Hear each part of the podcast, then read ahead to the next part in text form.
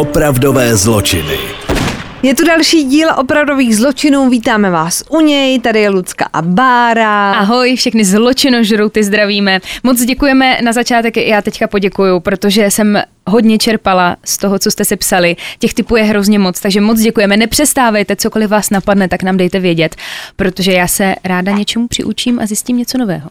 No jasně, co by vás zajímalo, pokud někde na něco narazíte, tak určitě pište a my na to rádi koukneme. A já už jsem to tak nakousla teda, že dneska budu právě mluvit o, uh, mě tady utekl mikrofon, budu mluvit o případu, o který jste si napsali. Uh, je to jméno Dennis Nielsen. Mm-hmm. To mi jo. nic neříká teda. Mně to taky nic neříkalo, eh, pěkný čuňátko, jo? Já to mm. nebudu asi nějak protahovat, začneme ne, rovnou, začni jo? to, víš, že jo. Eh, Denis se narodil roku 1945, žil s rodiči ve Skotsku, eh, žil v rodině, kde to bylo hodně přísný, protože ten jeho tatínek byl voják a rodinu nakonec brzo ale stejně opustil, takže žil vlastně jenom s tou, jenom s tou mámou. Ovšem měl hodně blízký vztah se svým dědečkem, jako hodně blízký. Oni spolu chodili na procházky, měli v zálibu jako v moři, protože ten tatínek byl voják, tak ten dědeček ho tak jako vždycky vyprávěl příběhy, takový různý tajemný, takže měl fakt rád. Jenže když bylo Denisovi šest, tak dědeček zemřel.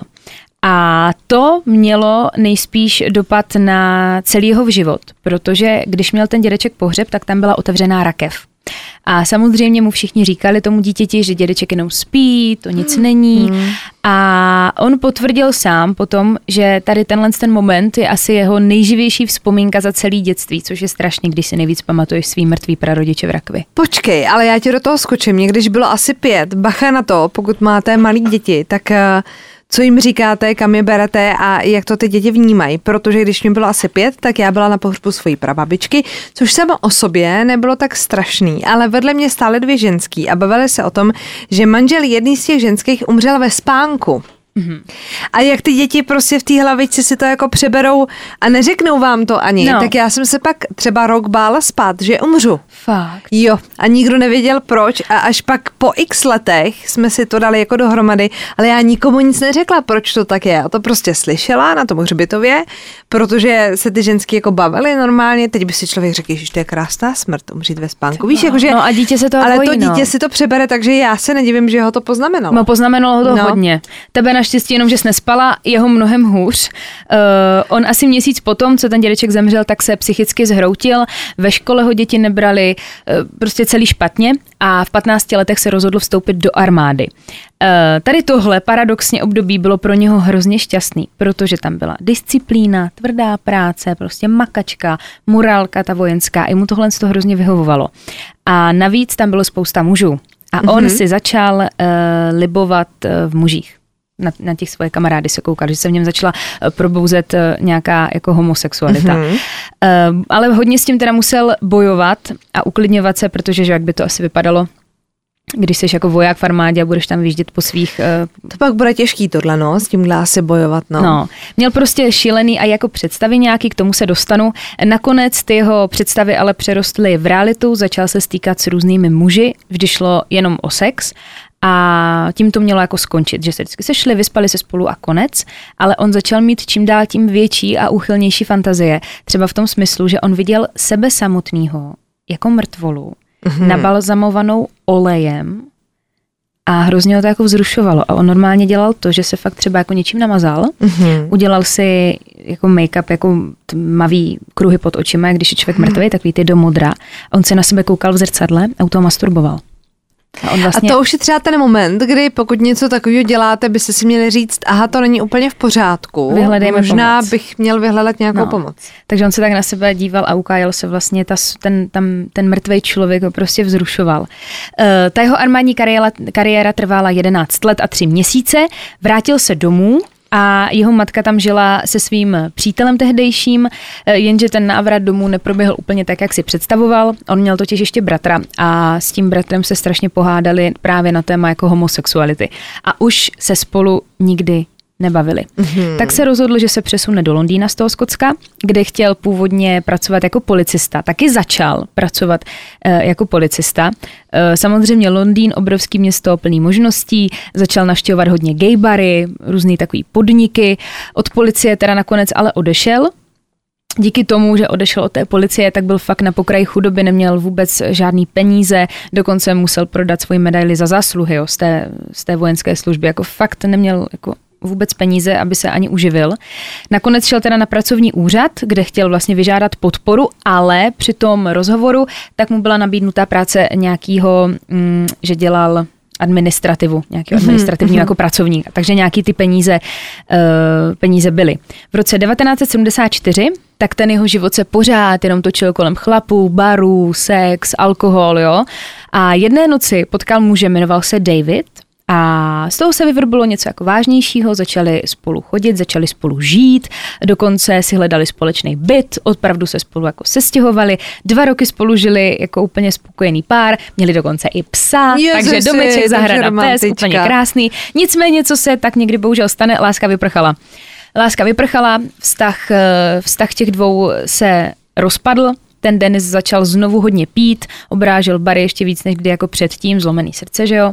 A na konci roku 1978 upadl do depresí a ty jeho staré fantazie, třeba s tím balzamováním a podobně, tak se vrátily. Hmm. 30. prosince, takže před koncem roku, tak se sebral a vydal se do jednoho z barů a tam se potkal s 18-letým írským dělníkem. Takže jako mladý kluk v nějakém gaybaru, e, dali se spolu do řeči a já jenom říkám tady u toho, říkám mu irský dělník, protože tam nikdy nezdělil jméno toho kluka. Aha, On aha. si ho nepamatoval, mm-hmm. prosím vás, jo? Nepamatoval si ho. E, každopádně se spolu opili, šli k němu domů a ten Denis si tam sundal kravatu a začal ho škrtit. Nakonec ho polomrtvýho ještě navíc utopil v belíku s vodou a následně to tělo umyl ve vaně a osušil a chlapce schoval hmm. pod podlahu, kde zůstal, a teď dobře poslouchejte, ta mrtvola v té podlaze byla sedm a půl měsíce. To není úplně povedený rande. Ne. Ne. Trošku ho ta vražda teda jako šokovala, on dostal strach, jako co bude, co budu dělat, ale dal si na pár měsíců pauzu, ale pak se pokusil zavraždit mladíka, jmenoval se Andrew a ten ho naštěstí jako přemohl a utekl mu. Je. Takže to dopadlo, to, doba, to dopadlo dobře, ale oběti bohužel byly, byly další a nebylo jich málo. Další obětí byl kanadský turista Keaton, kterého Nielsen zbalil v gay baru taky a potom ho uškrtil a jeho tělo pak ukryl pod podlahu. Takže už druhý tělo bylo pod podlahou. Jo. Tady bych jenom chtěla ještě zmínit, že tady ten Kanaďan tak byl jedinou obětí toho Denise, kterýho, eh, kterého někdo hledal. Aha, Protože většinou aha. to byli kluci, kteří neměli rodiny, nebo to třeba byli i bezdomovci, ale tady ten jediný fakt tím, že to byl jako turista, tak ho ta rodina hledala. Uh, obětí číslo tři tak byl mladík Martin, ten byl uškrcen, utopen a teď se připravte, v tomhle případě ho ten Denis používal jako společníka a sexuální objekt, ale až potom, co zemřel, jo. On si s tou mrtvolou, uh, on si z něj udělal partnera. Jak jsem na povídačku, bála. tak i jako na sex a až ho přestal bavit, tak tělo šlo pod podlahu. Jo, takže tu už máme no, taky jako tělo. podlahář trošičku. No ale jednoho dne se podla zaplní, že? Tak počkej si. Samozřejmě místnost začala zapáchat, prostory se jako krátily a tak se rozhodl, že vlastně těch těl se musí zbavit, protože začal mít strach. Ty těla naporcoval ve vaně s použitím uh, velkého hrnce, tak rozvařil, rozvařil kůži a umístil kusy těl do kufru. Ty kufry koupil speciálně tady na tuhle příležitost. Takže je takhle rozřezával. Mě úplně dostal jako rozvařit kůži v hrnci, to jsem nikdy ještě neslyšela, to je u těch čuňat. Každopádně to udělal. Uh, jeho další obětí pak byl mladý Scott Billy, kterého zavraždil stejným způsobem jako ty předchozí, předchozí oběti, takže nějaký uškrcení, potom je nebo ještě jako utopil, což tak jako vždycky dělal.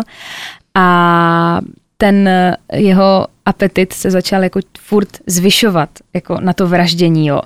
A jeho ty oběti byly, jak to mám říct, krátil se ten čas na to zabíjení. Jo, jo, jo že jako že fakt to, ne, než zabil dalšího, tak, tak to, by... se to furt zkracovalo to doba mhm. a dokonce normálně jednou eh, zabil teda šest obětí celkově v té době, kde jsme teďka a ta poslední oběť, on normálně po něm i chtěl, aby si nechal na krk vytetovat cut here. Yeah. Jo, takže řízní sem. Takže takový prasáček to byl. No a protože těch obětí už začalo být hodně, tak byl nucený udělat na své zahradě velký oheň, kde spálil ostatky naskládaný v těch kufrech. Jak jsem to mm-hmm. mluvila, že vlastně to dal do těch kufrů, tak to všechno spálil. Dokonce, což mě teda trošku jako pobavilo, on zapomněl, kam některé ty části těch chtěl dál. Takže třeba To už bylo on, hodně, popisoval, viď? on třeba popisoval, že otevřel skříň a vypadl na něho noha. Což je Surprise, fakt jako bizár, jo. surprise. Takže vnitřní orgány třeba pak ukládal pod plot nebo pod zeď svého domu, kde vlastně to pak sežral nějaká jako zvěř, takže to měl takhle vymyšlený. A ty vlastně další ostatky tak byly buď spáleny, jak jsem říkala, nebo je pohřbil, nebo je zakryl ještě v zahradní, v zahradní boudě, takže to pak chceš být nájemník tady po tomhle člověku, No že jo? tak to stoprocentně. Uh, Ale zase budou v bytě nový podlahy. No to vám povím, to kdybyste přišli takového Ne, to byl, čer, to, to podlahy, byl tak černý humor. černý humor. Ano, velmi černý. Uh, celkově teda potom těch obětí se to vyšpohlo až na 11. 11. obětí se stal duševně zaostalý Malcolm, takže i do takových lidí prostě ten člověk šel. Ovšem ten Denis měl dlouhotrvající problémy s tím nájemcem. Teď jsme u toho nájemce, majitel toho bytu s tím měl furt nějaký, uh, nějaký problémy, takže se musel odstěhovat. Jo? Mhm. A šest měsíců po přestěhování do jiné části Londýna tak spáchal další dvě vraždy, ale tady nastává problém, protože ten byt byl v, pokr- v podkroví. Jo. Takže, tam bylo teplo. takže to tam s tou podlahou úplně Jo, podlaha, no jo, On totiž no bydlel jo, v přízemí, takže já podlaha myslela, že tam je jako teplo a Ne, ne, ne. se to rozkládá, ty mrtvoly. Neměl to kam dávat, uh, takže si to vymyslel tak, měl novou taktiku na zbavování těl, on je splachoval do záchodu, prosím vás, ty části těla. Můžeš spláchnout, proba, prosím vás, tak ty přijdeš na záchod kamkoliv do hospody a tam to píše, nevhazujte vložky a tampony do toho záchodu. lidské části těla. jo. A jak tam jako narveš, když tam nemáš hodit nic takhle malýho, já nechci být nehutná, jo, ale tak jako tak to prostě tak je. to prostě je. A jak tam jako narvete, jako jak spláchnete třeba nohou, to tam jako, Podle to musela nějak nasekat, já nevím. a nebo jako, to, a nebo to byl turecký záchod. No vidíš, v Londýně to je No, možný. Tojka, hele, tojka a tam je ta chemie a ta to rozloží. No počkej, nerozloží, protože díky tomu, že se přestěhoval do podkroví a splachoval to do hajzliku, tak se prořekl. Protože 5. února roku 1983, tak instalatér jmenoval se Mike, tak byl povolán, aby eh, pomohl, zablokoval se v tom bytě prostě odpad. Jo. Překvapení. A on našel něco, a ty to nechápu, ten borec, ten instalatér Mhm. to popisuje tak, že našel něco, co se podezřele podobalo lidskému masu. Můžete mi někdo říct, jak poznáte lidský maso od nějakého jiného? Nerozumím tomu, ale jemu to přišlo jako lidský maso, tak to nahlís, na, nahlásil, nahlásil podezřelému a příští ráno tam přišli znovu a zjistili, že kryt od kanalizace je v úplně jiné poloze. Mm-hmm. A že ty kusy toho masa v té kanev, jako kdyby v těch trubkách, už nejsou. Jo. A našli tam dokonce, dokonce i pár kostí, zavolali teda okamžitě policii, která měla potvrzený, že se opravdu jedná o lidský ostatky a šli do bytu, do bytu toho Denise, který otevřel a fakt tam dokonce, tam úplně psali, že vykulil oči, jako cože, lidský ostatky v mých trubkách? Ne, ne, no. Takže takhle reagoval. E, nakonec to ale z něho všechno vypadlo, prozradil dokonce, e, kde jsou zbytky těch těl. Takhle evidentně, rychle, jo? hele, No evidentně, to, no oni ho ani nemuseli brát na nějaký velký výslech, on to hnedka jako vyprášil všecko. Mm-hmm. A teď se asi dostáváme, jak to tam teda dával, on to podle mě nějak jako porcoval, ty, ty části. Víš, nad tím přemýšlím, jestli třeba to nemohl nám lít. Nebo to mlel, no. Já vím, že Já to je jsem jako viděla hrozný, jo, fotku- ale, ale tak třeba, když by, a když by to pak, teda muselo by to být hrozný množství, podle Hele, mě. ale já spláchnu třeba ucho do záchodu a on tam furt a plave. je to, no tak počkej, tak to je jako těžký, ale něco, co by jako, když použiješ podle mě i víc toaletního papíru, jak ten záchod ucpeš. Jak to je jako, s tímhle pokusy nedělejte, jo? My jsme, já vím, že s těma botama jste se nám snažili pomoct a zjistit, jak na to, s tímhle ne, jo? Tohle to nebudeme Počkej, zkoušet. ale to je fakt jako, já mám pro vás třeba příběh ze života pro srovnání, kdy v jednom rádiu, kde jsem kdysi dělala, tak si pamatuju, že jsem jako vysílala a najednou běží kolega, úplně uřícený, teď má vytřeštěný ty oči a může být sprostá. No. Já teď budu sprostá, jo, tak to prostě ještě tak přeskočte. A křičí hovna, hovna, všude samý hovna a uspal se záchod, že jo. Ale jenom prostě tím, že ho používáte, tak přece ještě tam budete splachovat mrtvolu. No. Tak jemu to dlouho nevydrželo, že jo, ty trubky se hnedka No. ucpaly. On pak teda prozradil, kde je ten zbytek, byly ve dvou igelitových taškách ve skříni, eh, potom ho teda policie okamžitě, eh, okamžitě zat- zatkla a na cestě při, na tu policejní stanici, tak se policie zeptala, jestli to tělo bylo jedno nebo dvě. A já tady mám přímo jeho odpověď. On odpověděl 15 nebo 16 od roku 1978. Oni vlastně počítali s tím, že budou vyšetřovat jako jednu vraždu jednoho maximálně dvou lidí. Eh, Zjistili, že jich bude 15 nebo 16. Eh, Tady potom ho teda odvedli k výslechu, kde o těch svých zločinech mluvil, úplně se tetelil blahem, když o tom mohl někomu vyprávět a pak teda sám pomáhal té policii vlastně nacházet ty ostatní, ještě jako ostatky těch dalších zavražděných. Takže ne, dobrý co byly, den. Ne, co byly v těch trubkách. A dokonce bylo i svědectví několika přeživších, jak jsem třeba mluvila o těch dvou chlapech, jak se mu jako ubránili a utekli.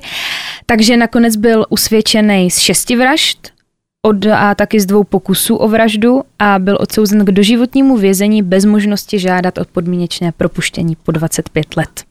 A má to tam těžký v tom vězení, protože byl několikrát napaden spoluvězni a často se taky třeba rval se strážnými. Jako tady ten člověk na zkrácení, na zkrácení vězení nemá naprosto nárok, ale zase je tam spokojený, protože tam má spoustu homosexuálních eh, vztahů a mi věnuje se třeba psaní poezii, dopisy píše, a nebo píše i do časopisu a rád si čte. Já bych ho třeba nechala pracovat jako instalatéra.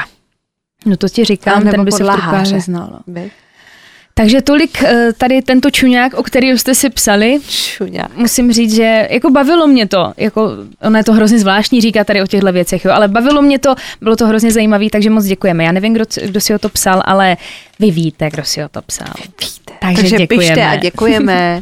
A já pro vás mám taky typ, o který jste si napsali a to je masakr na střední škole Columbine. Ten se odehrál 20. dubna 1999 v Jefferson County v Coloradu, poblíž Littletonu a Littletonu, Littletonu a Denveru. Dva náctiletí studenti, Eric Harris, tomu bylo 18, a Dylan Klebold, který byl 17 letý, ve škole zastřelili 12 studentů a jednoho učitele a zranili dalších 24 lidí. Po útoku pak spáchali sebevraždu. A tenhle ten masakr na Columbine High School je čtvrtým největším masakrem na americké škole v dějinách. Jenom by the way. Tak to byl tip od vás. Co se týká nějaký historie, tak Eric Harris se narodil 9. dubna 1981. Jeho otec Wayne pracoval jako pilot v americké armádě a s celou rodinou se kvůli práci musel často stěhovat. V roce 93 z armády odešel a rodina se natrvalo přestěhovala do městečka Littleton v Coloradu, kde Eric začal navštěvovat základní školu. A tam se právě seznámil s Dylanem Kleboldem a Teď je hrozně zvláštní, že když si o tom hledáte nějaké informace, tak většina webů píše, že kluci hráli různé počítačové hry a dělali různý uh, takový ty jako No to jsou ty hry, kde jako masakruješ lidi a máš k tomu nějaký jako strategie a tak dál. A že je to mohlo jako ovlivnit. Jo? Uh-huh. Pak se teda řešilo, že byli šikanovaný, což bývá nejčastější důvod, proč prostě útočíš jako No. na ty spolužáky, jo. Pak se řešilo, že byli posedlí Adolfem Hitlerem, že jako se o něm hodně četli a pouštěli dokumenty a tak dál. A další bod, který se zmiňoval v médiích, byl, že patřili k Black Coat mafii, což znamená, že chodili jako v černých dlouhých kožených kabátech. Já což jako vybavuju, u no. 18 letých dětí není úplně sexy, to si pojďme říct, ale že prostě takový ten jako gothic styl. Mhm. Mm-hmm. Jo, to jsou body, které prostě uh, se psali k tomu a skloňovali ve všech možných médiích a televizích. Uh, Oba dva studenti přijeli ke škole v černých kabátech, to už je průběh toho útoku, jo? Jo, jo. A se slunečními brýlemi na očích podle původního plánu střelců mají v 11 hodin a 16 minut vybuchnout ve školní jídelně dvě propan-butanové bomby. V tu dobu se tam pohybovalo zhruba 450 lidí. Bomby ale selhaly a tak útočníci začnou své spolužáky likvidovat v úzovkách ručně. První obětí byla Rachel Scottová, sedící u východního vchodu do školy. Tři kulky zasáhly do hrudníku a potají z těsné blízkosti zasadil smrtící čtvrtou ránu Eric Harris do hlavy. Dvojice zabijáků začala s nekontrolovatelnou střelbou už před vchodem do školy a pokračovali na chodbách. Vyděšení studenti logicky nevěděli, co se děje, no. takže se ukrývali, kde se dalo a někteří z nich utekli okny z učeb, v učebnách. Je tenhle ten útok zajímavý i v tom, že to byl tuším první útok, který jako v reálném čase v podstatě vysílala televize. jo. Protože v knihovně byla slečna, učitelka Petty Nielsen, která zrovna držela u ucha telefon a protože slyšela tu střelbu z jiných jako místností, tak hovořila s dispečerkou jako od policie, když tam vtrhli ti dva teda. Tam se dostali v 11 hodin 29 minut. V tu dobu se pod malými stolky a regály s knihami třáslo 52 studentů, dvě knihovnice a dvojice vyučujících. Hovor mezi tou učitelkou a dispečerkou pokračoval během celého masakru v knihovně a na uniklých útržcích je v pozadí slyšet uh, ty střelce. A s tím, že teda uh, v té knihovně stříleli na ty schovávající se studenty a prej tu situaci jako krutě komentovali, že jim jako říkali, já tebe zabiju, bla, bla, bla, byl mm-hmm. jako mhm. hnusný, jo. Pak mířili uh, k jídelně, kdy teda v té knihovně přišlo během sedmi minut o život deset lidí. To je hrozný. Tak jako mimochodem. Cestou do jídelny házeli Erik a Dylan do prázdných učeben po domácku vyrobené bomby a náhodně stříleli do věcí kolem. Nepokoušeli se ale nikomu ublížit. Okolo tři čtvrtě na 12 dorazili oba útočníci do jídelny. Bezpečnostní kamery v jídelně zachytily jejich příchod, stejně jako jejich pohyby v následujících několika minutách. Po příchodu do jídelny vystřelil Erik několikrát do nevybuchlé propan propanové bomby při neúspěšném pokusu ji odpálit. Nedlouho poté Dylan hodil na propanovou bombu Molotov, to je prostě, když přijde armáda. To jo, to jsou prostě kluci, dva 18-letý no. nebo 17-letý kluci. Čímž způsobili její detonaci, načež oba opustili jídelnu. Po následujících 10 minut se toulali po chodbách, načež se opět vrátili do jídelny zhruba v 11 hodin a 55 minut. O tři minuty později odešli na svou poslední cestu do knihovny. Tam se vrátili ve 12 hodin a 2 minuty, vyměnili si několik výstřelů s policisty venku. Nedlouho poté, okolo 12 hodin a 8 minut, oba spáchali sebevraždu. Eric Harris si strčil hlavení své upolované brokovnice do úst a ukončil svůj život jako první. Dylan si sundal svoji náušnici a prsten a položili na zem vedle sebe, načež se střelil svojí tak devítkou do spánku. A tím, že právě ta učitelka měla na uchu tu policii, tak se to hrozně rychle rozkřiklo. No. Jo, už v té době byly ty mobily, takže, i ti rodiče takže jsou normálně na internetu videa jak vytahují ty studenty, jak utíkají těma oknama z těch místností, kde nebyly. No jasně, a normálně jim pomáhají jako ven z těch oken, aby je dostali z té školy. Je to prostě úplně budete mít husí kůži. A já jsem tady teda říkala ty témata, kterými se zabývaly média, když teda tohle se stalo, co za to mohlo jako mít. Uh, zodpovědnost. Dokonce se řešilo, že byli posedlí třeba Merlinem Mansonem nebo kapelou mm-hmm. Rammstein, takový ty jako jo, jo. Temný, temný hudební kapely. Eh, dokonce Harris užíval léčiva Luvox, takže ho kvůli tomu i pak nevzali do armády, ještě než se tohle to stalo. To byly antidepresiva, jenom mm. jako mimochodem. A co se týká toho masakru jako globálně, tak poblíž knihovny, kde došlo k masakru, byl vybudovaný památník, který tragédii připomíná. A o masakru a o problematice držení zbraní ve Spojených státech pak natočil americký filmař Michael Moore film Bowling for Columbine. V roce 2003 tento masakr stvárnil ve svém filmu Slon režisér Gus Van Sant. A o masakru a o životu Rachel Scottové, která teda zemřela jako první, pojednává film I'm Not Ashamed od režiséra Braina Boga. To jen tak jako mm-hmm. Mimochodem, mezi zajímavostmi bylo, že třeba Eric Harris si vedl denník, ve kterým si představoval, že unese letadlo a havaruje s ním v New York City. Já nepochopím, co se v tobě musí odehrávat, že máš no. 18 nebo v 17 takové myšlenky. A dokonce si dali zahraniční média a tolik práce, že se rozhodli pracovat na těch jako mýtech, který se teda vedli no. o tom, proč to tak mohlo být a v podstatě vyvrátili. Jo. Napřed se psalo o tom, že eh, je 25 mrtvých, což se pak upravilo tak logicky na začátku v té panice mm-hmm, jasně, se nevědělo. Se stát, jo. No. Další, o čem se spekulovalo, byla teda trenchcoat mafia. A to se taky vyvrátilo. Mm-hmm. Oni v tom přišli jako v den té střelby, ale nebyly žádný důkazy, dokonce i ty spolužáci vyvrátili, že by eh, tak jako chodili oblíkaný normálně. Jo. A dokonce ty spolužáci, kteří založili Trenchcoat Mafii, kteří to zavedli, tak už v té době na té škole ani nestudovali. Jo, takže to, jo, takže to bylo taky jako přežitej nějaký jako pozůstatek toho, co se tam jako dělo, ale už tam nebyli ti, kteří by to jako zaváděli dál. Takže ani ke gotiku nevedli. Dokonce mm, nebyli ani posedlí Marilyn Mansonem, ani Orolfem Hitlerem, nic takového se jako nenašlo. Je teda mm-hmm. pravda, že Eric Harris měl v deníku nějaký taky jako poznámky, že asi proto pak bral ty antidepresiva. Tam spíš to vypadalo, že má nějaký jako problém, že všechno vidí hrozně temně, mm-hmm. tak byl takový, jako že si vybíjel zlost a psal tam jako hnusný vzkazy v podstatě jako nikomu konkrétnímu.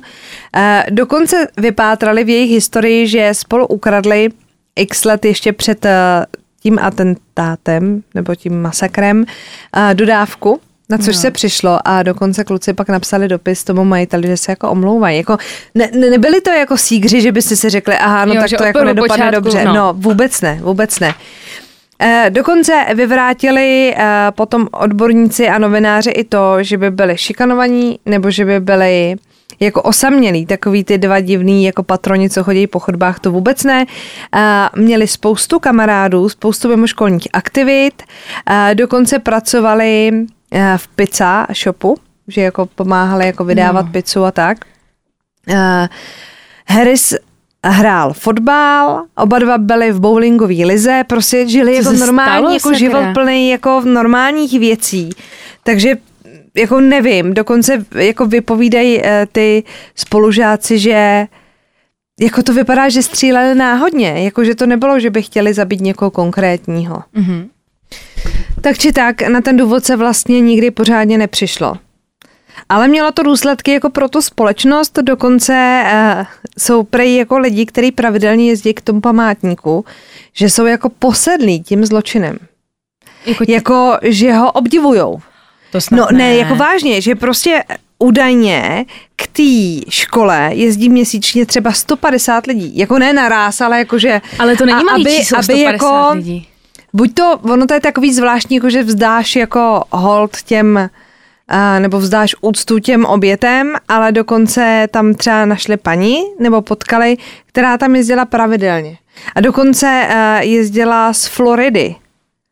Jakože a ta právě tak byla posedlá tím činem, že se furt ptala na nějaký detaily a tak a bylo to taky jako zvláštní. Já si myslím, jako... že tady ti lidi taky nejsou úplně v pořádku. No právě a, a od té doby se řeší třeba i to, jestli by bylo dobrý zveřejňovat fotky a jména těch útočníků, protože tím v podstatě uh, je jako zosobníte a už nepůsobí tak strašidelně a tak zlé ty jejich mm-hmm. činy. Jo. Jo, oni to tady popisují jako, že je i jako glorifikujete v podstatě a, a můžou jim lidi jako a pak je můžete litovat a řešit, proč to udělali a bla, bla, bla. A v podstatě tím jako šíříte dál ten čin mm-hmm, a to takže není radši, dobře. radši takhle mm. zastavit a nic nezveřejnit. A dokonce tady píšou uh, v jednom článku z New York Postu o ženě, která si koupila asi dva kilometry od školy, což je hrozně zvláštní, jako v prodejně zbraní, že takhle blízko školy je prodejna zbraní, mě přijde jako děsivý. To je tak si koupila, prosím vás, tu samou zbraň, kterou stříleli jeden z těch kluků a vzala si život. A, Lidi jsou prostě divní. Ale pozor, někdy. já jsem na to konto hledala a pátrala a našla jsem pár bodů, jak se chovat, když eh, zažijete útok aktivního střelce. Aktivní střelec je prostě přesně to, co je popsaný tady v tom případu. Jo, mm-hmm. oni mají nějaké jako rozlišení těch útočníků, aktivních střelců, pasivních střelců a tak dále, ale tohle je prostě typický aktivní střelec, mm-hmm. to, co proběhlo v té škole. Takže jak reagovat v případě útoku takzvaného aktivního střelce, je to i na stránkách nějakého ministerstva. Jsem to našla, proklikala jsem se tady na ten návod, takže jako není to, že bych si to jako myslela, jo.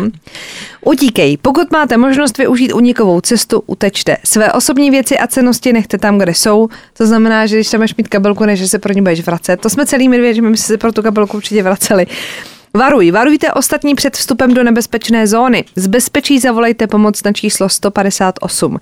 Schovej se. Pokud nemůžete utéct do bezpečí, je třeba najít místo, kam se schovat. Zamkněte nebo zablokujte dveře. Schovejte se za pevné předměty, to je důležitý. Uh, jsem viděla nějaký videa, aby to neprostřelil ten útočník, že, jo? že třeba někdo jde a jsou zatarasené dveře, mm-hmm. tak u nich nestůjte, protože do těch dveří můžou střílet. Jo?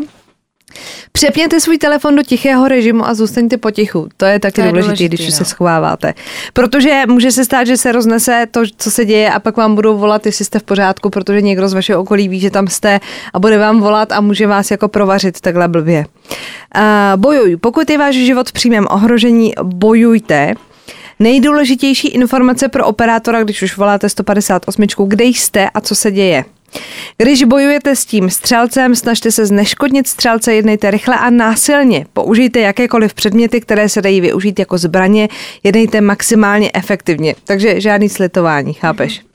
Když na místo dorazí bezpečnostní složky, zůstaňte v klidu, poslouchejte instrukce, ruce držte vždy ve viditelné pozici, vyvarujte se křiku a divoké gestikulaci, aby jste to ještě neodnesli, protože No. oni neví, kdo je Kdo ten je, no. střelec.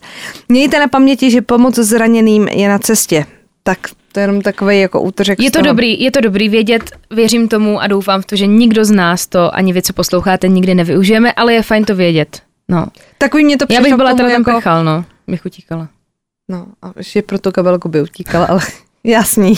Tak eh, ne, tohle je prostě hrozný samozřejmě, tak eh, doufám, že to nikoho z nás nikdy nepotká. A já jsem ještě jenom chtěla dodat, jak si o tom právě mluvila, tak jsem si vybavila, je to na YouTubeku, je nějaký, dělala to nějaká zahraniční televize, ale je to normálně jako předabovaný. Mm-hmm. A je to dokument, nebo je to vlastně zinscenovaný eh, ten případ tady tohle, že to tam jako Nekecej. hrajou herci. Aha, Já aha. už to je Ale je to třeba, podle jako Je to jako podle jo, jo, jo. skutečnosti a já jsem, já fakt snesu hodně ve filmech, snesu Mhm. mm-hmm. krev, uřezaný hlavy, všechno, ale tohle to mi fakt vadilo, bylo to nepříjemné, protože ty děcka to fakt Mhm. mm. jako reálně tam jako trpí. Můžete se na to podívat, já si, tam je právě o té knihovně, jak si o tom mluvila, Mhm. mm. tak jsem si to vybavila. A já jsem si vždycky říkala, že ta knihovna je velká, tam se prostě schováš, ale oni fakt chodili pod ty stoly Mhm. a prostě stříleli jako všude. Takže když si zadáte ten, jak se to jmenuje, Columbian High School, nebo něco takového, že? Mm-hmm. Masakr. No, tak No. to vám určitě najdám, můžete se na to podívat. A, no. a já ještě chci říct, že pokud chcete opravdu jako reálný jako život, tak eh, doporučuji Tři dny teroru Charlie Hebdo. Je to dokument, který natočila společnost HBO, ale já mám pocit, že na HBO Go už to není, že to budete muset někde Hmm. sehnat. A to je dokument, který vás donutí třeba x dní ještě o něm přemýšlet. Já jsem ho viděla, to na tvoje doporučení A jsem tam je viděla. přesně tohle, co říká Barča. Tam jsou takové ty věci, kdy třeba lidi z jednoho patra nevarují lidi z druhého patra, jakože máte vedle kancly a nikdo, a tam vypráví frajer, jako, ale my jsme vlastně neznali telefonní číslo do té redakce, takže jsme je nemohli jako varovat a teď tam jdou ty teroristi a vy je nemáte jak varovat a jsou tam autentický záběry, jak se schovávají na střeše. Možná bychom to mohli zpracovat taky. Mhm. Ale jestli budete mít čas, ne, nepomůžu vám, nevím, kde to jako najít, protože mám pocit, že to HBO už to smazalo, Já že jsem to viděla v pocit, nějaký no. poslední šanci. Ale určitě ti to někde bude jako a jestli teda opravdu chcete vidět, ne- nejsou tam žádný jako masakry, krev a tak, ale prostě je, to tak uceřená. syrově natočený, No. že opravdu si budete říkat, tak tohle je fakt peklo. Tak si to puste, mějte se nám krásně, opatrujte se a těšíme se na vás příště. Ahoj.